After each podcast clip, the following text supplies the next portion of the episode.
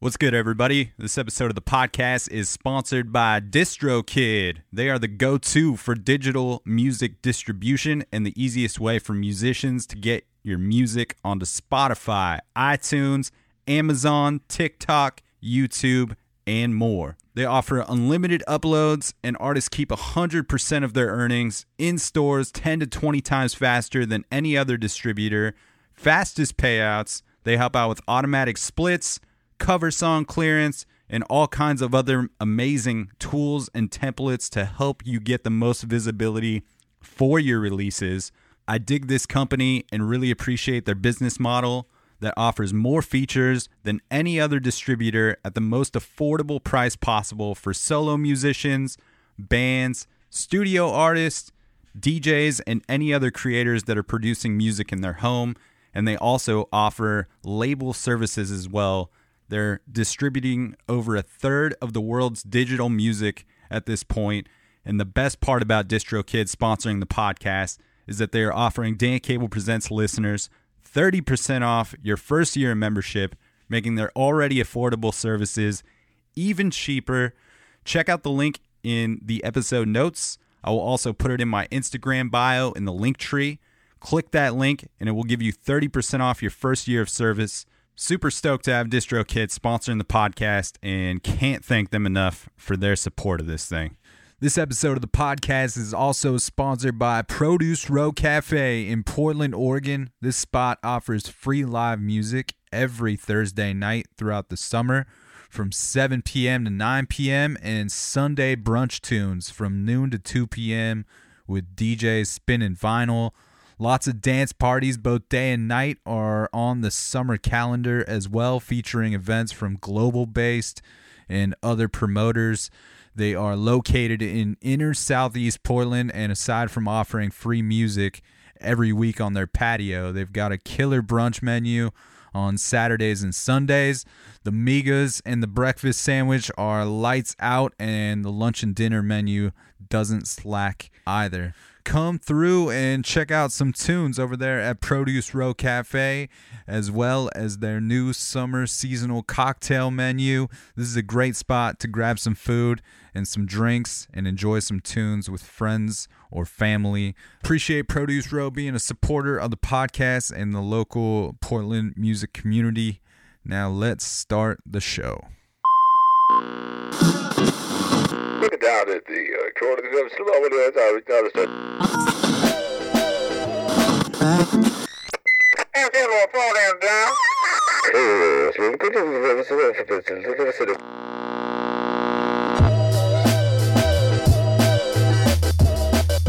What is happening, everybody? Welcome back to another episode of the Dan Cable Presents podcast. Thank you for tuning into the program once again.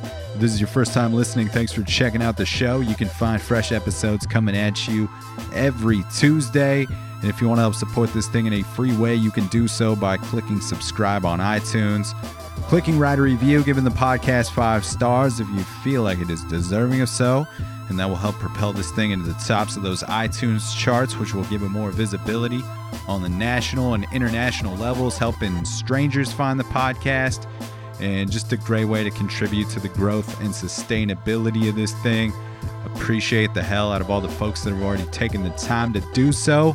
If you're not listening on Apple, just hit like, follow, subscribe wherever you are listening from, and uh, tell a friend about the podcast. Word of mouth is always a great way to uh, share this thing. And I'm also dropping monthly playlists on Spotify and Apple every first of the month, pretty spread out genre wise, so you can find the links for those in the episode notes. Just a snapshot of what I'm listening to throughout the month and uh, some things that have been making it into my DJ sets as of late. Hope everybody is doing well out there. I am currently in Chico, California, tour managing for High Pulp out of Seattle, Washington. Got a few more days of this run before we are back in the Pacific Northwest. Good times out here with the gang. Great to be back with everybody. Chico is pretty cool. This is uh I've never really spent much time here in Chico. I've driven through, but uh, we're here for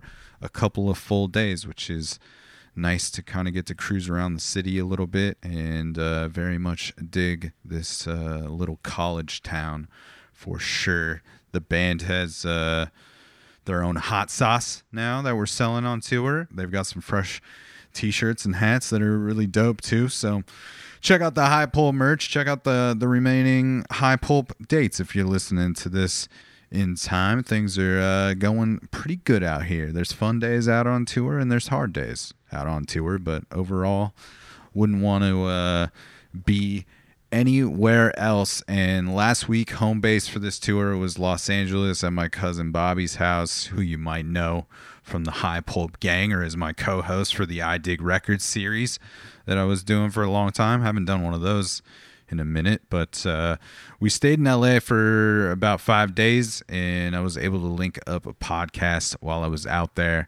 And uh, man, it was so great to have the opportunity to hang out with Ben Jorgensen, frontman and songwriter for the band Armor for Sleep.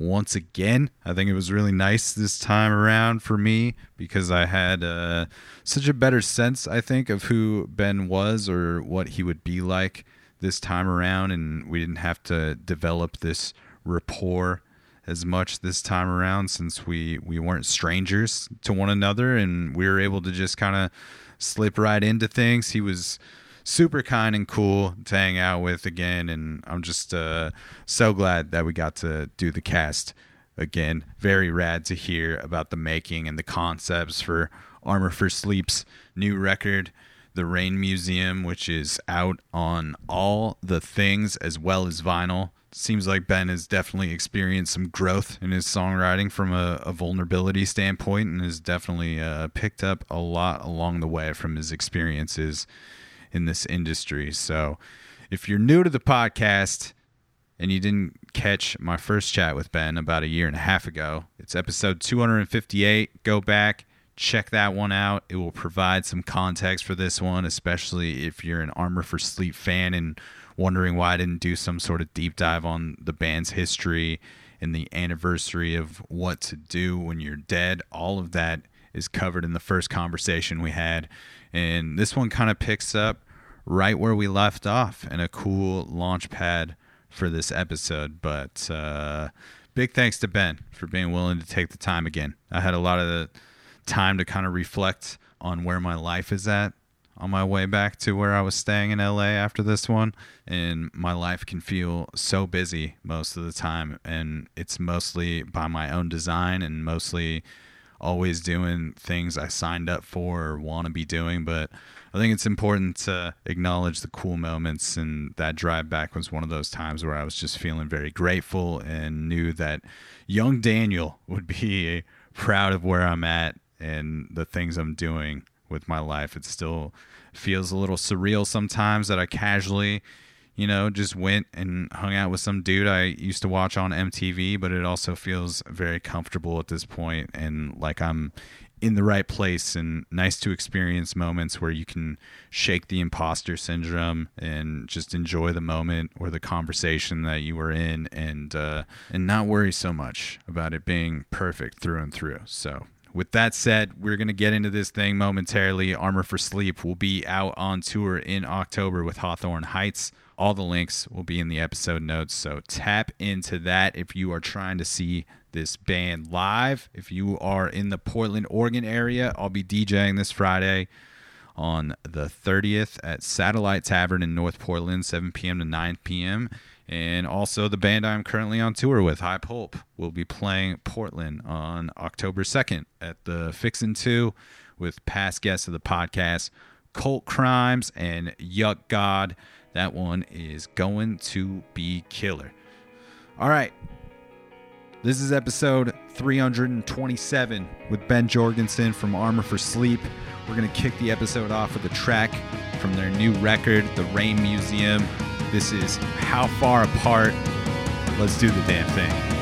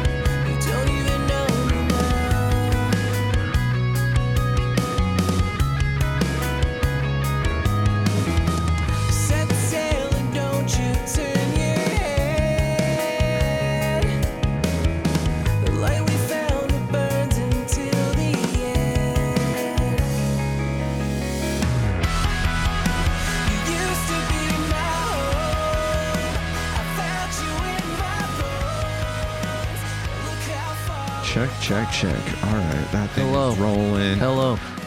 All right, Ben, you ready to jump into this thing? Not yet. Okay, Now I'm ready. he's ready, everyone. uh, stoked to be uh, be back on the mics with you. Yeah, thanks for coming back. You know, I gotta say, so we're in person right now.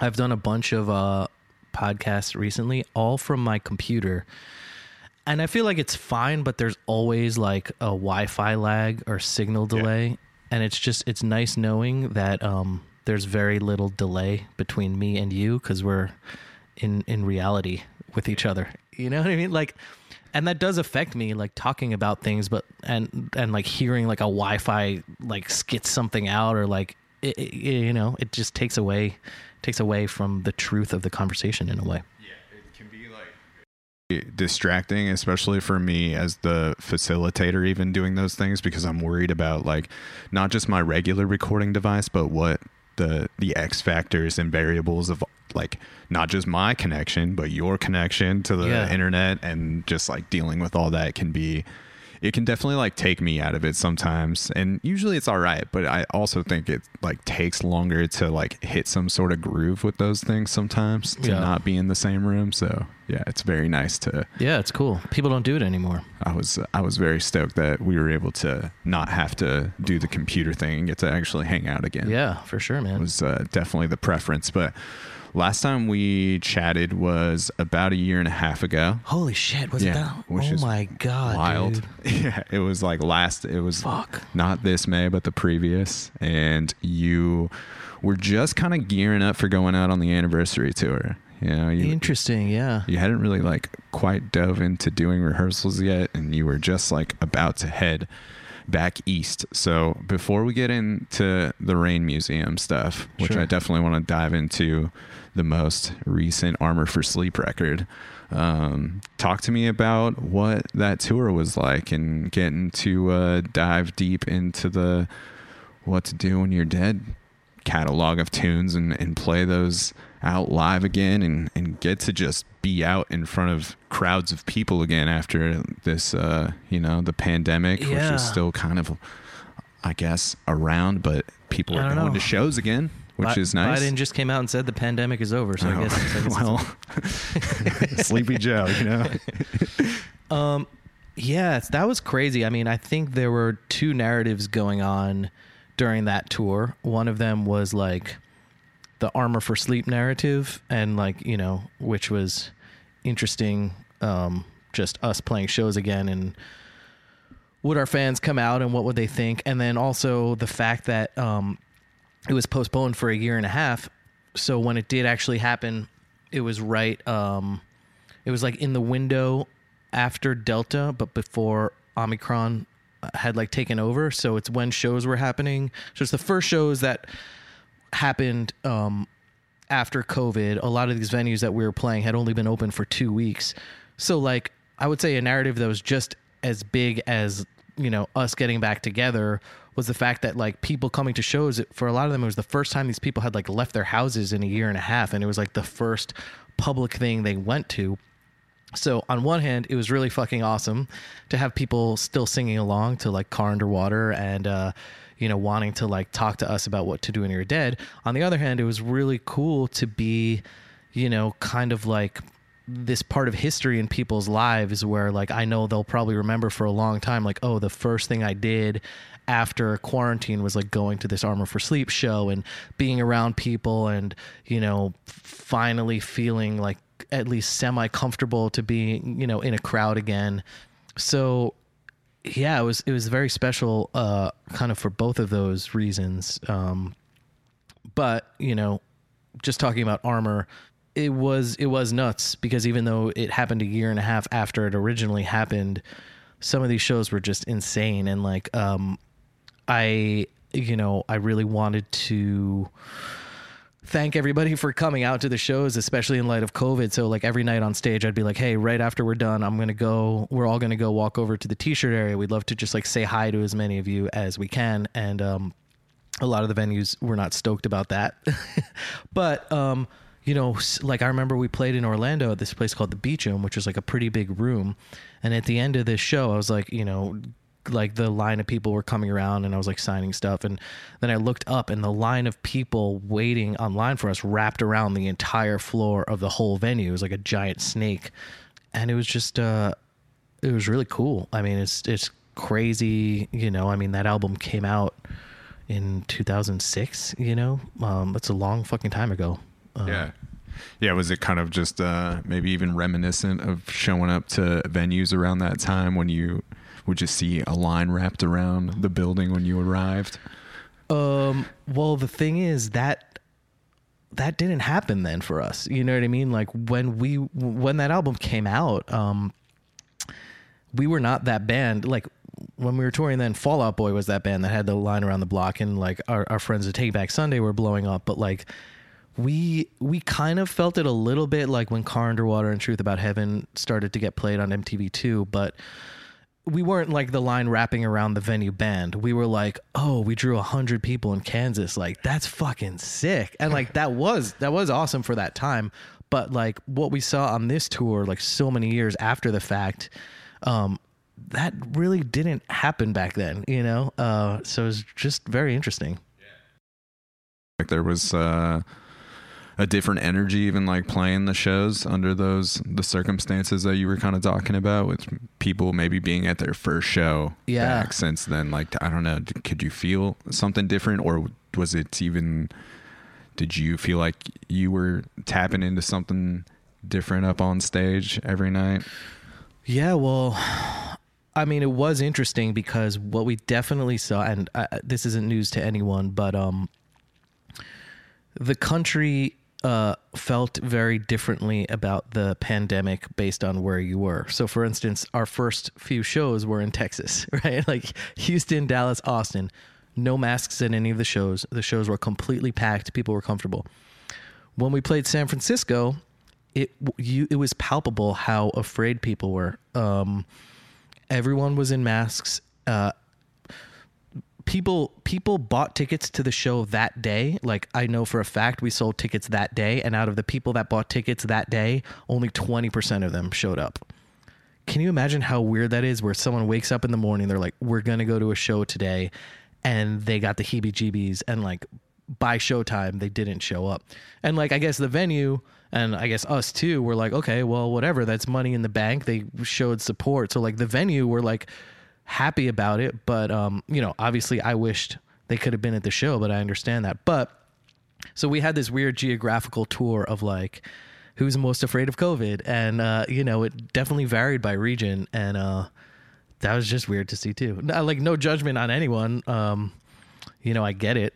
Yeah, it is interesting though, because you know we're all in the same same place, but things are very different from region to region. Yeah. And that definitely being one of those things that was different from, yeah, even just being out for like five weeks in, in May and just going to different parts of the country where, you know, and certain venues also are just like, we're su- super heavy on the, the COVID restrictions Yep. still. And everybody like, Yeah.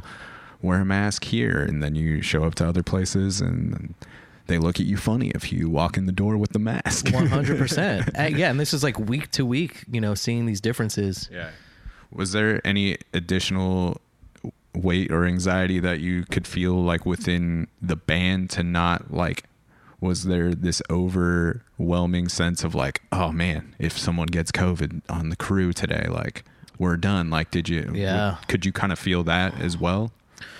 You know, we had conversations before before that tour, and we we just went out with Dashboard and something corp, uh, no, not something corporate, and Andrew McMahon, um, and um, yeah, we they were very. Um, I, mean, I think it's in a different place now than it was a year and a half ago, but like they have a policy like no guests um, backstage at all, just to try and keep crowds of people that they don't know away. Like I get I get that. Um, but we had conversations about like what happens if someone in our camp gets covid would that mean that we're absolutely done all of us or would that mean we send one guy home uh, we all like test the next day. Like yeah we went through a bunch of different contingencies. I mean thankfully nobody i don't know how but nobody got covid while we were on tour. It doesn't make sense to me. Also because on the on the dashboard andrew tour I was going out into the crowd every night and like shaking hands with people, you know, after the set every night. Like on day two, I was like, oh, I'm definitely getting COVID, but uh, didn't get COVID, so we didn't have to go there. But yeah, we we had conversations about like what is the plan because I was certain someone was going to go down. Yeah, absolutely. Um, I mean, we're all vaxxed, so maybe that helped. But then again, I know plenty of people that have been double vaxxed and still Yeah, got it. sure. So I, don't know. it. I got it. I was double vaxxed. Yeah. No, me too. You know, Yeah. hopefully I maybe got a less degree of it because of it, but Yeah. who No, I was double vaxxed and I got it um the summer when Delta first became a thing. And I got vaxxed like early. And so like it- we were at that point where like people were like, "No, if you're double vaxxed, you probably won't get COVID." So when I got COVID that summer, I called all my friends. I was like, "Yo, we're all fucked." Cuz I got it and like I was maybe like a month or two earlier to get the vaccine than my friends. And I was like, if I got it and like I wasn't even doing anything crazy. I was like, we're all gonna get it, and it turned out to be true. like, that didn't really stop it. I mean, may have helped me from going to the hospital, you know. Yeah. So it was still a good idea, I think. But Well, hopefully we're getting a little further and further away from Yeah. having to like deal with even the anxiety of that or just having to worry about it on on Totally. tour of just being, you know, having it be that that X factor. of, Yeah. you know, someone well, now, gets this thing. yeah, now it's like if someone gets it, you're not worried that they're gonna die. You're just like worried about the logistics and like the money lost of having to cancel a week a week's worth of shows. You know, Yeah. like that's the biggest thing now, Absolutely. which is better than worrying about if someone's gonna die. you know? Agreed. Agreed. so, before you took off on tour, was it solidified to you that there would be another Armor for Sleep record? Because I remember last time you and I chatted, we didn't talk about it on the mics, but before I left, you're like, I'm kind of working on some songs, but I'm not Yeah. sure exactly what's going to happen. So, Totally. so did you leave on that tour having that solidified that Rain Museum would be a thing? There would be another Armor for Sleep record, or did touring and getting to play again, you know, confirm that? Yeah, so I was talking about it with you off mic. Um, I think I was talking with Courtney, uh, Courtney Ballard, who produced the record, and because he and I had been talking, because he he heard a bunch of the demos I was doing, which was right around May when we talked, and um, so soon after, I guess I met with you.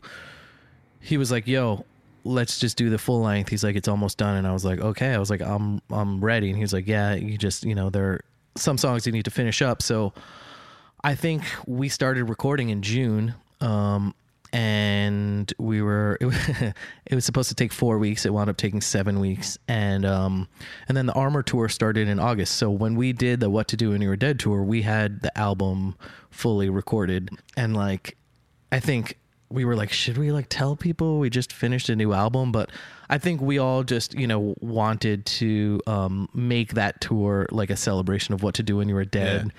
Uh, we didn't want to like muddle the message, and also the you know the record wasn't like mixed yet, and um, uh, I just think you know Equal Vision were behind it obviously the whole time, but um, we still had to like formulate a plan. So we were like, let's just do the tour and you know, I think that invigorated all of us to like want to like really have a good plan for the record. Um, but yeah, then that whole year after, uh, we were just sitting on the record, um, formulating a plan. And then, uh, you know, I, th- I think it wasn't until like, uh, June that we put out, um, the first video.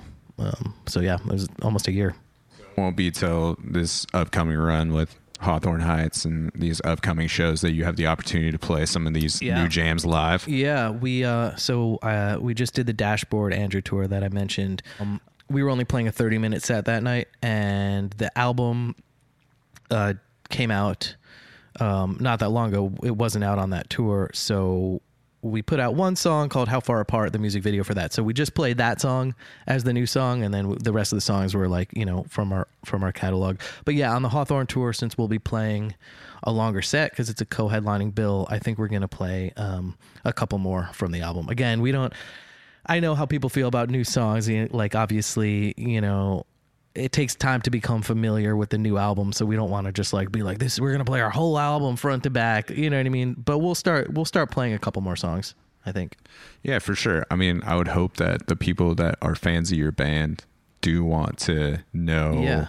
you know, what you know, or hear what you've been working on as of late. You know, you it's been Yeah. what 15 years since the last Totally. Armor for Sleep record.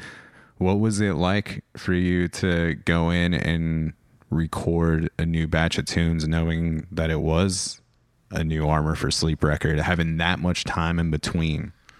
I think I tried not to think about it in that context. Like for instance, I I know I made a concerted effort not to listen to What to Do When You're Dead or Dream to Make Believe or anything else we did while recording.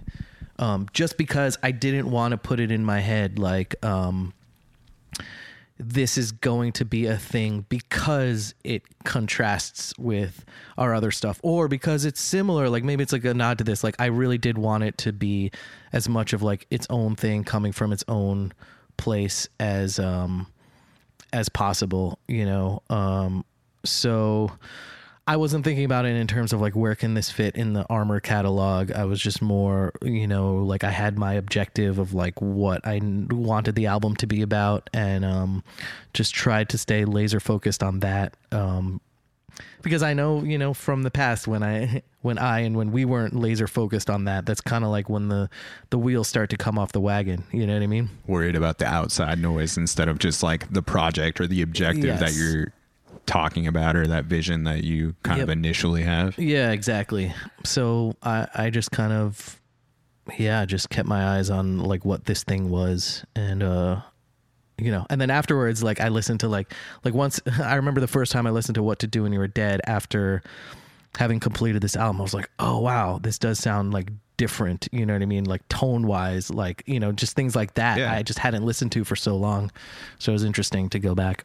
Yeah, I think there's definitely like some different uh, dynamics explored, like tonally, Yeah. with this one, and but it also just uh, it seemed like you touched on a lot with this record. You know, like there's there's the instrumentals on there, Yeah. and I thought that that was like just a, a great way to kind of open up the world of like what Rain Museum was with that instrumental track and give people like the opportunity to slip into that Yeah. that front to back experience.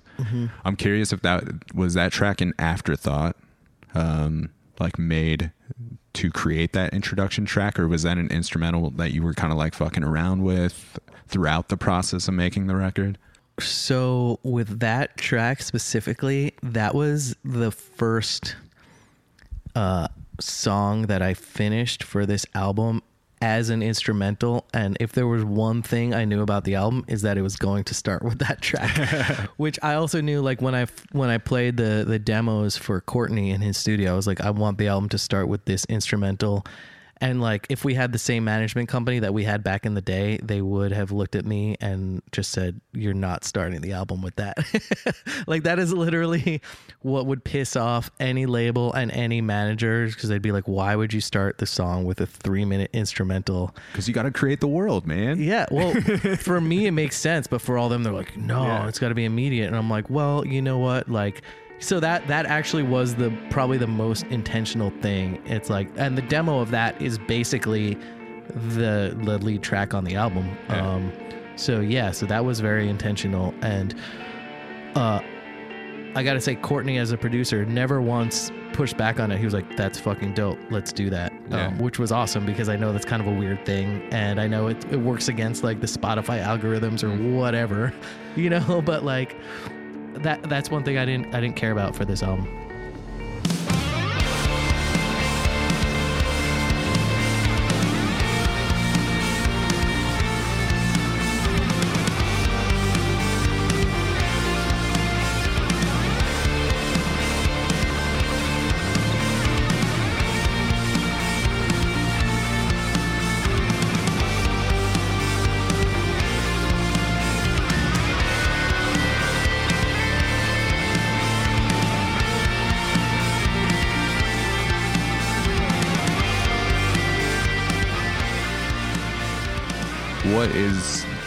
What was the importance for you to kick it off with that instrumental track? Um Like, what did that symbolize for you to, for the listener that was going to take the front to back experience? I think there's something that I remember about like why a bridge in a song. Um, became a thing in songs, and it goes back to classical music where uh, there was always a piece in classical music where there was a different part or some loud noise, usually in the middle of like a movement, and the conductors put it in because people would literally be falling asleep uh, in the you know in wherever they played the symphonies. Um, so it was just an act of like snapping people out of something, and that's why a bridge in song usually comes after the second chorus because it's like the second chorus has hit twice and people are getting this jingle stuck in their head but then you know they might start to tune out. So you put a bridge in there as a different idea. So for me this opening track is an instrumental i think it was just Im- important kind of like what you said to um, usher people into the fact that like i would hope people don't put this on lightly you know what i mean that like i wanted to like make people be like what the fuck why is there no singing and just kind of like it's an immediate like i i i wanted to make a message that this was I wanted people to pay attention a little bit more. for sure. And like, I don't think that that's like super far outside of the box of shit you've done in the past. Yeah. Like maybe you haven't like opened one up with an instrumental, but like there's always been those transition tracks in the Yeah. record. Like we talked about some of that with what to do when you're dead, like just like some of the flow that that album had. So Yeah. it's like I would expect nothing less, yeah, cool. I guess. Thank know? you. Yeah, and you know that's those are my instincts too. Um, so yeah, I'm glad this time around I worked with a producer who also just wanted to do a cool Armor for Sleep record and wasn't like, yeah, but is it gonna be a hit? You know what I mean? Yeah, like wasn't fir- you know, just like questioning everything. Yeah, like um, with that motivation. Yeah, so it was awesome. Um and so that's yeah, that's kind of like that's why we did that. Yeah, talk to me a little bit more about working with Courtney and like how you feel like he shaped the record and and these songs and maybe how this recording experience was different than uh, prior experiences of making Armor records. Yeah. What's really cool about Courtney is he um he grew up in the scene, uh played in a bunch of bands and he has a respect for Armor now. Um and really wanted to do this album because he respected everything about Armor and I feel like in the past maybe some of the producers maybe and this this isn't a knock on any of the producers but we didn't have like a a, a brand yet or we didn't maybe like what we were trying to do since it hadn't been developed yet and we didn't really have like fans in place producers were like okay i get what you're trying to do but like let's kind of like mold it to more like this so then these people will get it and Gotcha. and you know, to be fair, not a knock against any of those those producers, um, but like we were just kind of a baby band, and you know, I think we didn't have maybe that power in the studio to be like, yo, like this is just our vision, and uh, maybe some of that's on me. Maybe I should have been more of a dick in the past, but you know. I guess I'll just talk about Courtney. Courtney was like, I want to make the best Armor for Sleep record. And um, it wasn't like, I want to, you know, there's no caveat to it. Like, I want to do an Armor for Sleep record, but let's put rap in the bridges. You know what I mean? Yeah, like, yeah. he, and so uh, that was awesome. But at the same time, he also wanted to like push it um, a little bit. And um, he uh, wanted to keep it what it was, but he also wanted, I mean, performance wise, he wanted the best out of me. And we also had a few songs to fill in on the album. Um, like from that point in May when I played him the demos, there were a few songs left to do, and Courtney really spearheaded finishing out those last couple songs. And um, I'm glad he did because I liked, you know, what we got out of the last few songs that we wrote for the album. Yeah, I mean, I'm sure that was uh, a much better experience for you. With the, I remember talking to you about, you know, the prior record, and that you did Mhm. have to deal with like so many different voices in the room of Yeah. telling you that your vision for this wasn't the right thing, or Yeah. you know, getting a lot of that pushback. So Mhm. must have been nice to just, you know, dive into your ideas and and have somebody constructively criticize or like help you shape those Yeah. instead of just being like no man this isn't the hit Yeah. this isn't going to you know placate to these people and also like the there was just no pressure because nobody knew we were doing a record at all because we hadn't done one in 15 years so you know even equal vision um, i didn't have to play them a single demo.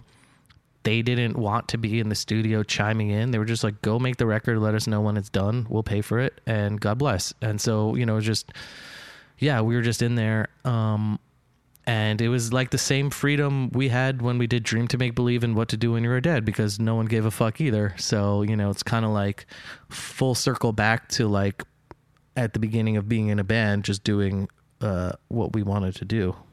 Yeah, when you think about um, maybe that vision or objective you had with making this record initially, like what did you see as the vision for the Rain Museum? Like what was the the concept or kind of like maybe the through lines that you see throughout the record? Yeah. So it's um so what to do when you're dead. It's uh it's really easy to summarize because it's a concept record about a guy drives his car into a lake and then he's kind of a, he's a ghost in purgatory and it was kind of like outside of myself. I mean, I, I was drawing on personal experiences, but it's kind of like a linear concept album. So, kind of like the story behind this one is the original idea was um, I had an idea to do an album called The Rain Museum after What to Do When You Were Dead. It, it was based on a short story that I wrote, and after What to Do When You Were Dead, I wanted. I was really into the idea of concept records, and I wanted to take the concept record idea to the next level and do a concept record based on the short story that I had written um, about there was this desert world you know it was like in, in it took place on planet earth but after like we'd fucked with the climate so it didn't rain anymore and there was this de- uh, there was this museum in the middle of the desert and all these people went to it because it had relics from like humanity. And um and people got so attracted to the museum that they all drowned themselves instead of wanting yeah it was pretty dark. So after what to do when you're dead i was like i want to do this album and i want to like make like a graphic novel that would come with the album and like it's going to be this whole series you know? It's like when concept album was like the shit in the scene that's also when we signed to warner brothers. And at the time the people around us were like don't do that. Make a simple armor for sleep record. And that's kind of like why we did smile for them. It was like the scaled down version of armor. And also it just didn't it didn't work because it didn't have that big idea that i think our fans were like going to love. So whatever. Our band broke up soon after that and i never got to see that album out. But like i had been teasing it already. Like one one funny fact is uh we did a we did a music video for a song called "Hold the Door" off "Smile for Them," and uh, there's a scene where like I'm walking by a a record store, and the director of the video was like, "Hey, we we're gonna CGI like a name of the record store after the fact. Do you want do you want anything in particular up there?" So I said, "Yeah, put RM Records because."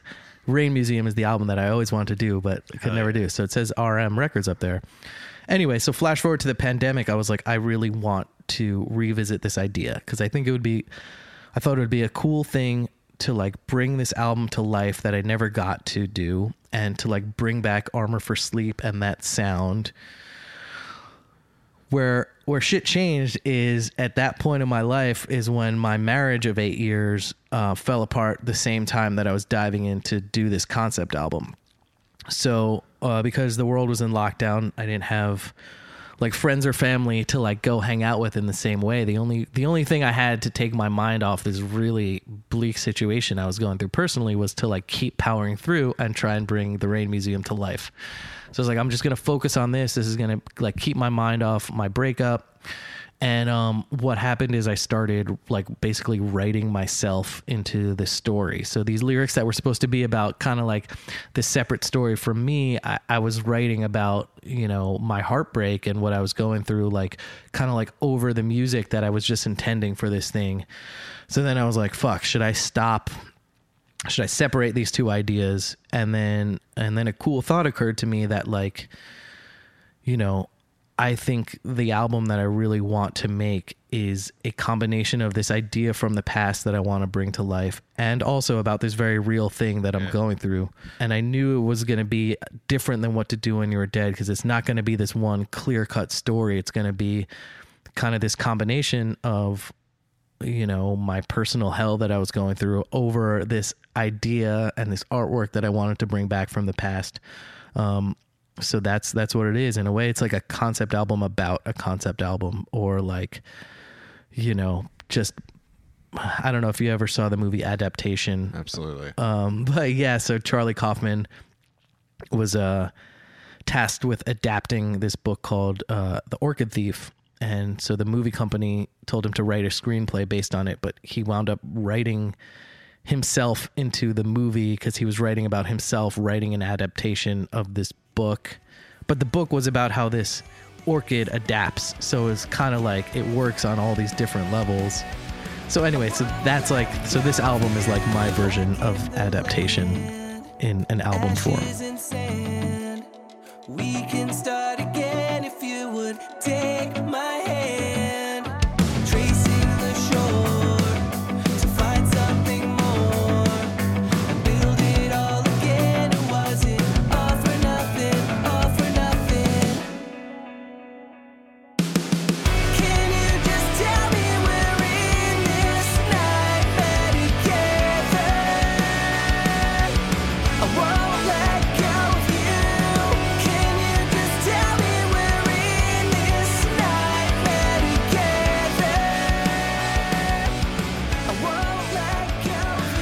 feel like maybe you tapped into a different level of like vulnerability or like catharsis with this record? Because I remember talking to you last time, and I feel like you you said something along the lines that you didn't necessarily always have this connection to like having some therapeutic experience Yeah. with writing lyrics. So was Yeah. there was there any more sense of this that with this one? Yeah. So for sure, I feel like in the past, uh, I've written about things, but like I feel like I could always be kind of like distant from what I was writing about. Um, so it was always genuine, but it was like I always thought it was kind of bullshit when people were like, "Songwriting is my therapy." You know, I was like, "Come on, dude."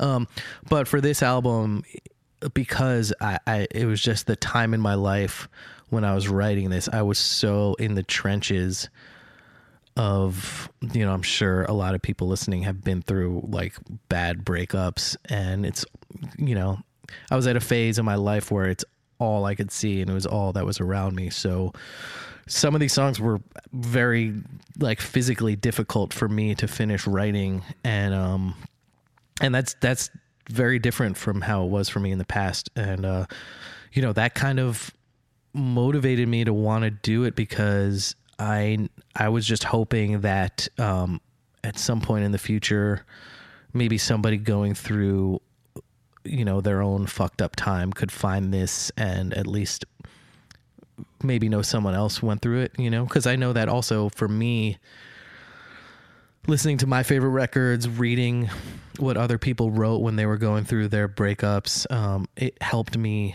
um, immensely. So, you know, just the thought of contributing to like art that's out there that other people might have when they're going through that, like that, that motivated me to want to keep powering through, you know? Was there also maybe a different release or like wait when you actually put this record out? Did you feel like some sort of relief then as well? Like you were able to like let it go, or was it Yeah. also maybe even more scary to put this one out just because not just because it had been 15 years since the last armor record but also because you were putting yourself out there in this way Yeah, I didn't. I don't feel like fear about it, um, because I don't. You know, I, I, I, I don't know. Everyone's been through like breakups, so it doesn't. It doesn't feel like that intrusive, and I'm not being like that crazy personal where I feel like I'm revealing some like weird f- facts about me or someone else. right there's Um, a lot of mystique in the in the the way that you present things yeah still yeah but i do feel like you know i read a lot about um advice about uh helping people who are going through any kind of traumatic moment in their lives and a lot of them talk about like journaling and i never i never journaled um but after doing this album you know when you are kind of writing something it is kind of like you're memorializing it, you know? And then when you're feeling better a week later, you can be like, oh, a week ago, I felt the need to just like write this down. And I'm glad I did, but like it, it almost it puts like a bookmark there that like a week ago I was in this place and then you reflect on how like you're not there now, like you don't have the need to like journal anymore. So maybe journaling was helpful for a future version of yourself to look back on. So there is something helpful about me knowing I went through this and kind of like memorialize this fucked up moment in my life. But like, I, I think it it did help me cope and give me some finality just to that time. You know, it's like I did this thing that's in the world and like I can kind of like leave it there and then move on, but in some way it like materialized these abstract thoughts in my head that like it does feel good that I, you know, I, I made it real, you know what I mean? And I would encourage other people, you know, I don't know if it's journaling or if it's drawing or, or, or something, uh, just getting, putting something into the real world, I think is an interesting exercise when you're going through fucked up shit. Yeah, I totally agree. I think it's like nice to uh, not feel like it's just trapped in your head. However, you Yeah. get it out there, even if you don't share it necessarily no. with anybody. If you get it on that page, like you're saying, you at least can like reflect that on it during different times, or maybe like pull yourself outside of it because it's Yeah. easy to just like drown in those thoughts. Yeah, absolutely. And you know, a lot of times people are like, "Oh, like write that letter to that person," but obviously don't send it. But at least writing the letter helps. So for me, it's a little weird because I did an album that a bunch of people will hear. So like, I don't encourage everyone to do that. Uh, I feel okay with it. Uh, but No, I think that's cool though that you did like there.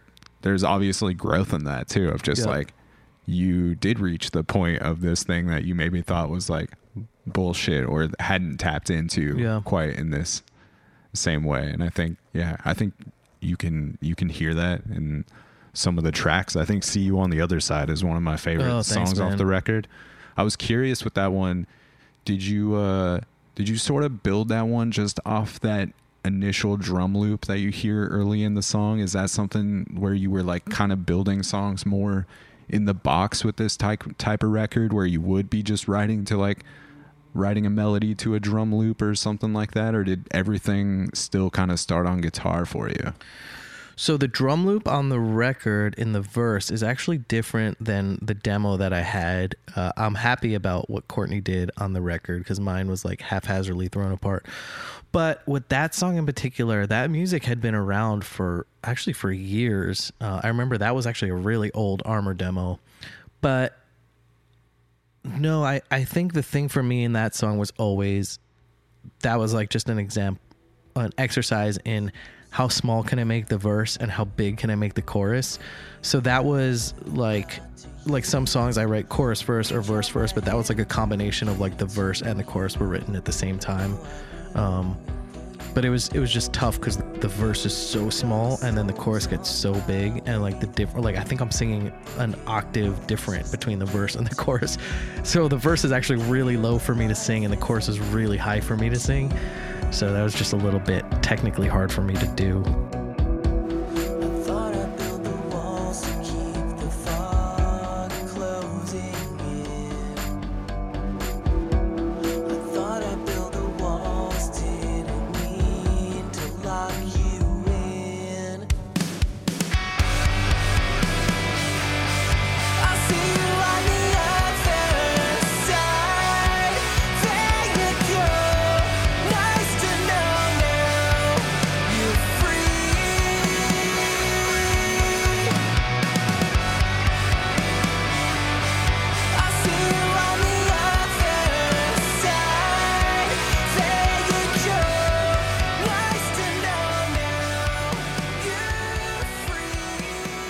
Everybody. I just wanted to take a minute to let you know that this episode of the podcast is sponsored by North 45 Pub, located in the Alphabet District of Northwest Portland.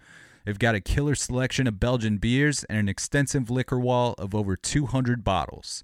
It's summertime, and they've got their 45th Paloma on the menu, their play on the Paloma, as well as their staple food item, the rosemary garlic fries, which are easily my favorite thing on the starters menu. That fry sauce, I don't know what it is, but it's banging. And in addition to the cocktails and the food, they got one of the best patios in the city, tons of big screens outside to enjoy the sun and all your favorite sports. And the best part is they've also got free live music. You can catch DJs there every Tuesday night from 7 p.m. to 9 p.m. Residencies from local artists including Spinach, Vanport, Sicko Side, and WWJP, as well as DJs and beat makers every Sunday from 4 p.m. to 6 p.m. Don't miss local beat makers Love Jones and Free Tillman every second Sunday, and DJ Slim Guini every fourth Sunday at North 45 Pub. Now let's get back to the episode. as far as like you know this idea for rain museum has Yeah. been around for so long so like were you just kind of always making some sort of notes about the idea for this record even when it wasn't happening over these like last 15 years? Would you write something down like oh this this pertains to this this idea or was most of it uh just kind of created in the last couple years? Because i know you mentioned that maybe some of the you know you're diving back into some old armor demos maybe Yeah. for some ideas. I mean, yeah, it's weird. It's always been in my head. I mean, like another example. So my for like songwriters, you need to make like a little stupid name of like the company that your songs are registered in in ASCAP and my my name for my song registry company is called Sinking Museum Music and that was always cuz that was the end of the Rain Museum story. So it's just it's always been in my head and um I've just always seen visuals from it and uh I don't know. I, yeah, it, so it's just like it just never left me. So um you know, so see you on the other side for instance, like the verse talks about like, you know, I'm like trying to like get to somebody and I'm like uh slipping on these like stones or these steps trying to work my way up and it's about this like walled city and like for me that goes back to like the world in my head that I imagine the Rain Museum being in. So it's like uh it's just like pulling from this thing that I've been thinking about for a long time. Was there uh what did you maybe uh find to be the biggest challenges in making this particular record? Well, it was yeah, I guess this is this is uh, worth noting. It was hard to make a record in the heart of COVID lockdown. So we recorded it so we're in well, we're in September now. So a year so not this summer, but the summer before that. Um, so it was really fucking hard. One of the things we ran into is I got COVID in the middle of making the record. Um, so I had I had a few more songs to sing, and the recording process took seven weeks, not four. A lot of that was because it was hard to get people into the studio because people felt weird about flying and uh, no one wanted to be around each other. So like rental places were closed, and obviously we couldn't get into like studios were shut down. So it was just tough to make a record. And then we were on a roll. We had a few more songs left to sing, and I got COVID, and my voice started going out, and I was like, ah, I've been feeling a little sick. I don't know what's wrong with me. I thought it was like sinus stuff, but I was like, I was like, there's no way I have COVID because I'm double vaccinated. So we didn't think I had COVID. And then I went to my friend's birthday party, and um, I remember at the end of the night, I was like, that was a really fun party, but the food tasted like shit. Like it was like really bad. And then I got home and I was like, I was like, not only was the food bad, but like it actually had no flavor. And then I was like, fuck, it it literally had no flavor. So I went and tested myself the next day and I had COVID. I had to tell all my friends at that party about it. But then I had to sit alone in my apartment for 10 days until we could finish up the last few songs. And Courtney, since this was the end of the record, Courtney had other things that he had to do. And so, yeah, so just like everything else during that time, it was hard to do the record during COVID, but it was very appropriate for the record because a lot of the inspiration for the record came from the isolation of, you know, uh, dealing with a traumatic event when the world was shut down um, and kind of like facing a lot of a lot of negative mental issues that came with um, quarantine and lockdowns. Yeah, tapped into the vibe. Yeah. Some of the tunes. Yeah. some of the the way behind it for sure. So it was appropriate.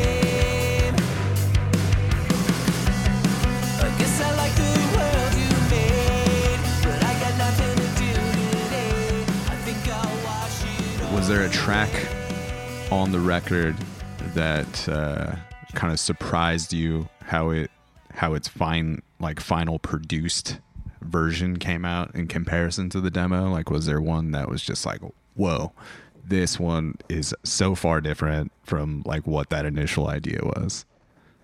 Yeah, so I got to give a shout out to a, a song called "New Rainbows" on this one. That's uh, it's uh, like the acousticy, I guess, ballad Yeah, song. on the ballady album. track, for Yeah, yeah, sure. yeah. we just came out with a video for it a couple weeks ago, but um, that was speaking of songs that were hard to write. That was the last song that I wrote lyrically because it was really fucking hard for me to write that one. Um, and uh, it was just kind of bass. I mean, the the whole song is basically three chords the whole time, but the way that it came out, I, I got to give a lot of props to Courtney on this. He really helped build out that song production wise and just uh, kind of make it.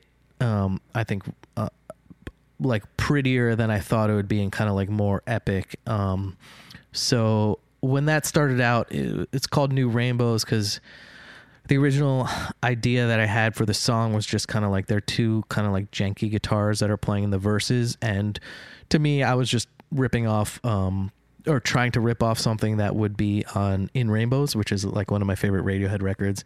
So I saved the file as In Rainbows. And then when I went to like uh, work on that song again, I called it New Rainbows just so I would remember the difference of the file name, that it was the new version of it.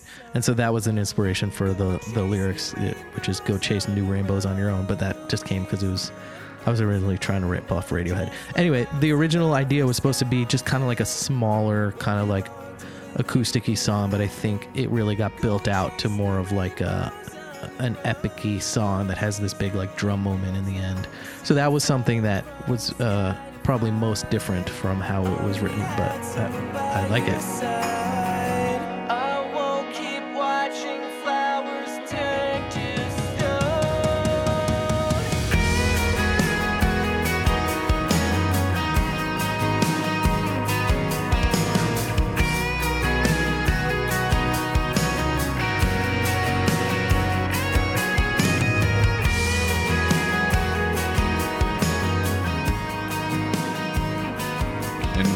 It pretty clear to you how all the how all the puzzle pieces fit with this as far as the sequencing of the record?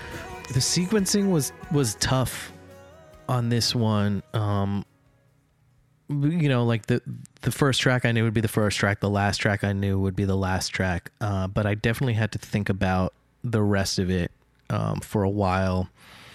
And uh, then it kind of made sense to me once I figured out how to sequence it. So for me, when I hear the record, it um, I hear it as uh, kind of starting off, I guess, lyrically in kind of a confident way, and it falls off into um, like oblivion or like not caring or just kind of like giving up.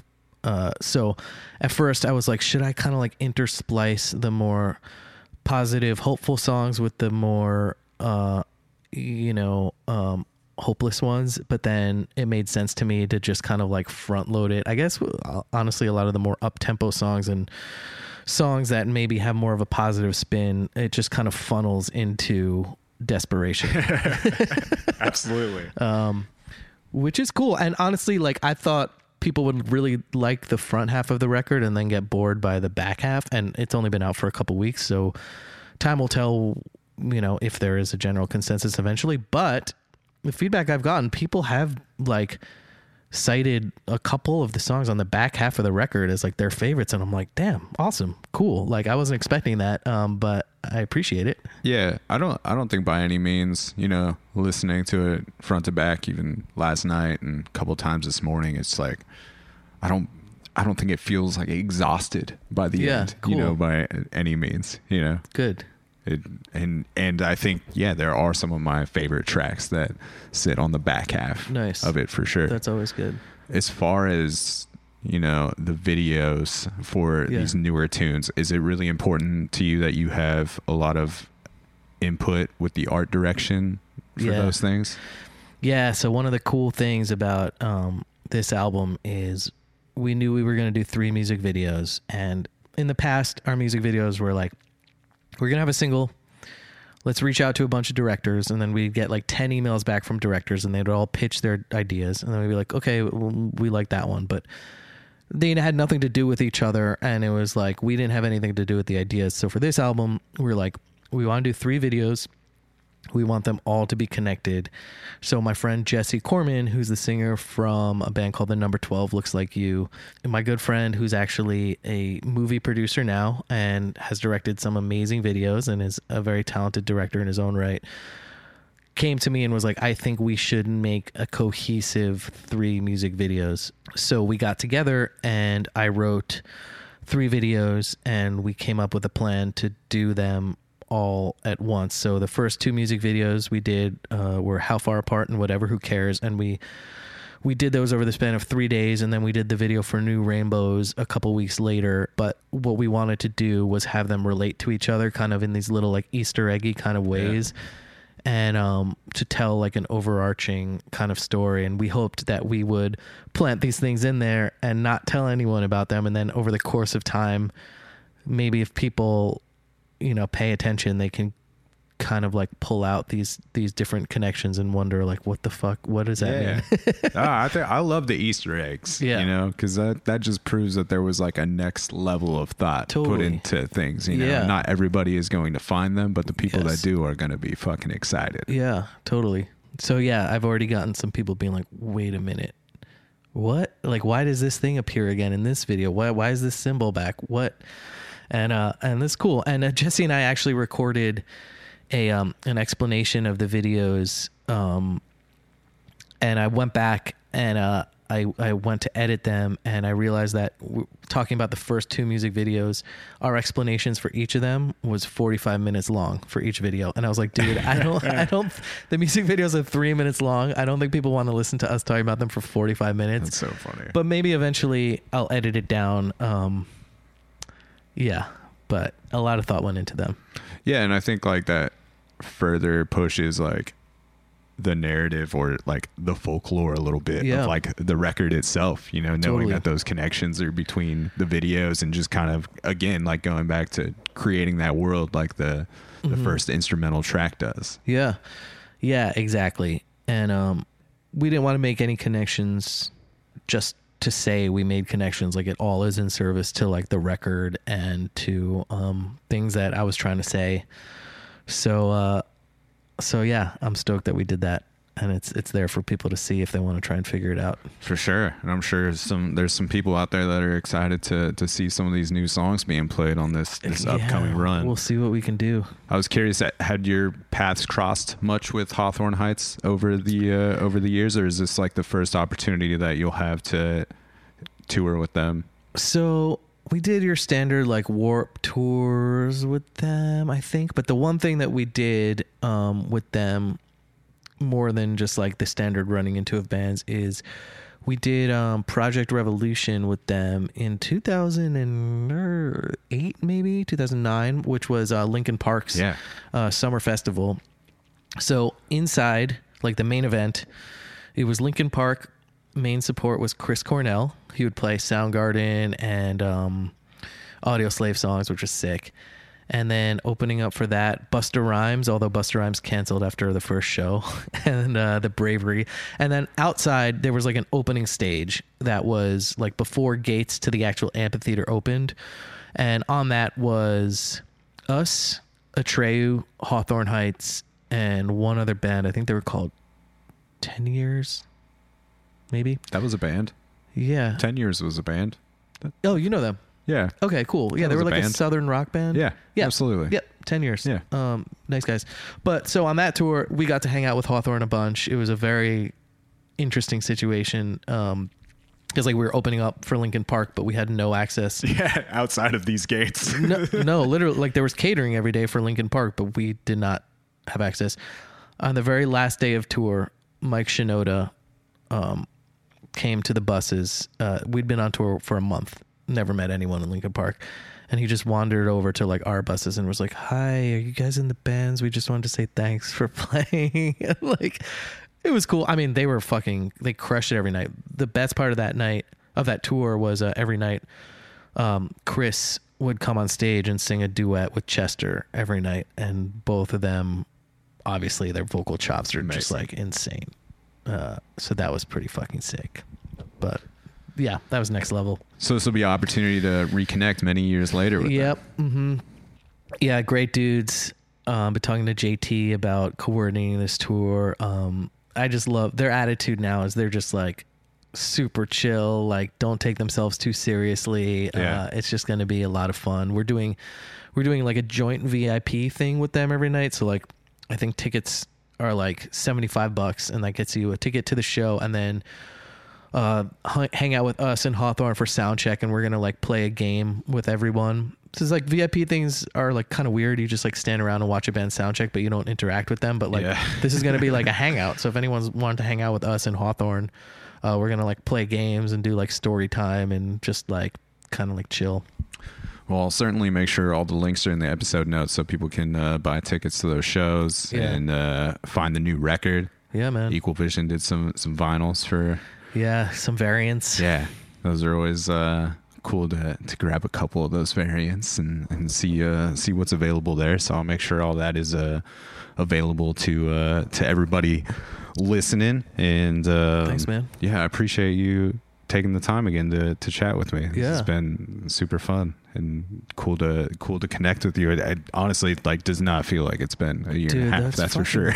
That's crazy, dude. Can't believe it's been that long. uh, I want to play the episode out with uh, whatever. Who cares? Which you mentioned it has one of those videos, a part of that. Those, Yeah. those three. Yep.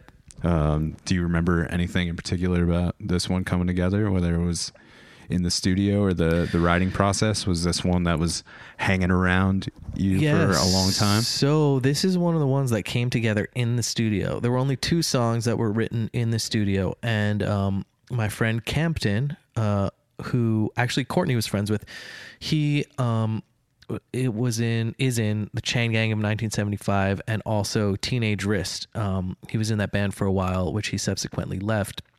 He was a singer of them.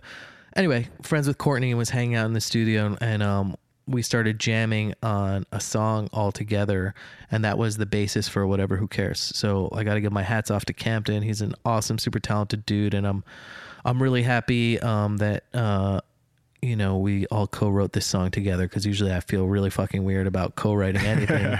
um, but Kamtin was awesome, and I feel like you know. Um, this wasn't like a, a songwriter co-write situation this was like a dude who i really respect who gets armor and we were all kind of just like jamming on this idea so that's the basis of of whatever who cares and and i think it came out pretty cool Hell yeah, man. Well, it's one of my favorites off the Rain Museum. And I don't know if you remember, Ben, but we end every episode of the podcast with the guest saying the tagline for the show, which is It's a Program. So if we could get the Ben Jorgensen from Armor for Sleeps, It's a Program, we can uh, properly end this thing. all right are you gonna count me down count me down Three, two, one. it's a program He nailed it, everybody. I tried to assist with the countdown. You did, It wasn't, it wasn't great. No, it was it wasn't my best. It was pretty you know, good. But uh, you uh, you kept us afloat there. Awesome. And uh, again, man, appreciate you hanging with me, and we'll uh, we'll play it out with uh, whatever. Who cares? And that's the Jelly Jams, and we will catch you on the flip side, Los Angeles, Portland, wherever you are listening from. Thanks dude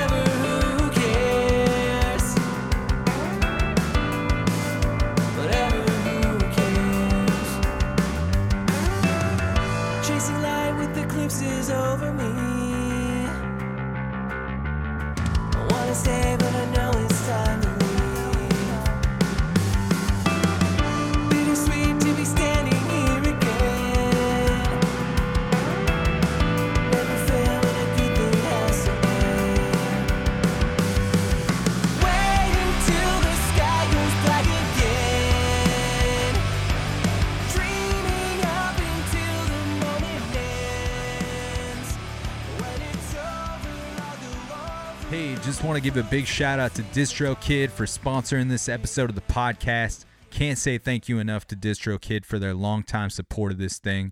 Make sure you go into the episode notes and find that DistroKid link to receive 30% off your first year of membership, making their already affordable prices even cheaper for you.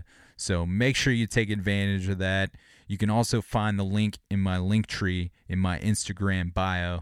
Big thanks to DistroKid and the other sponsors of the show, Produce Row Cafe and North 45. Stay up, stay tuned.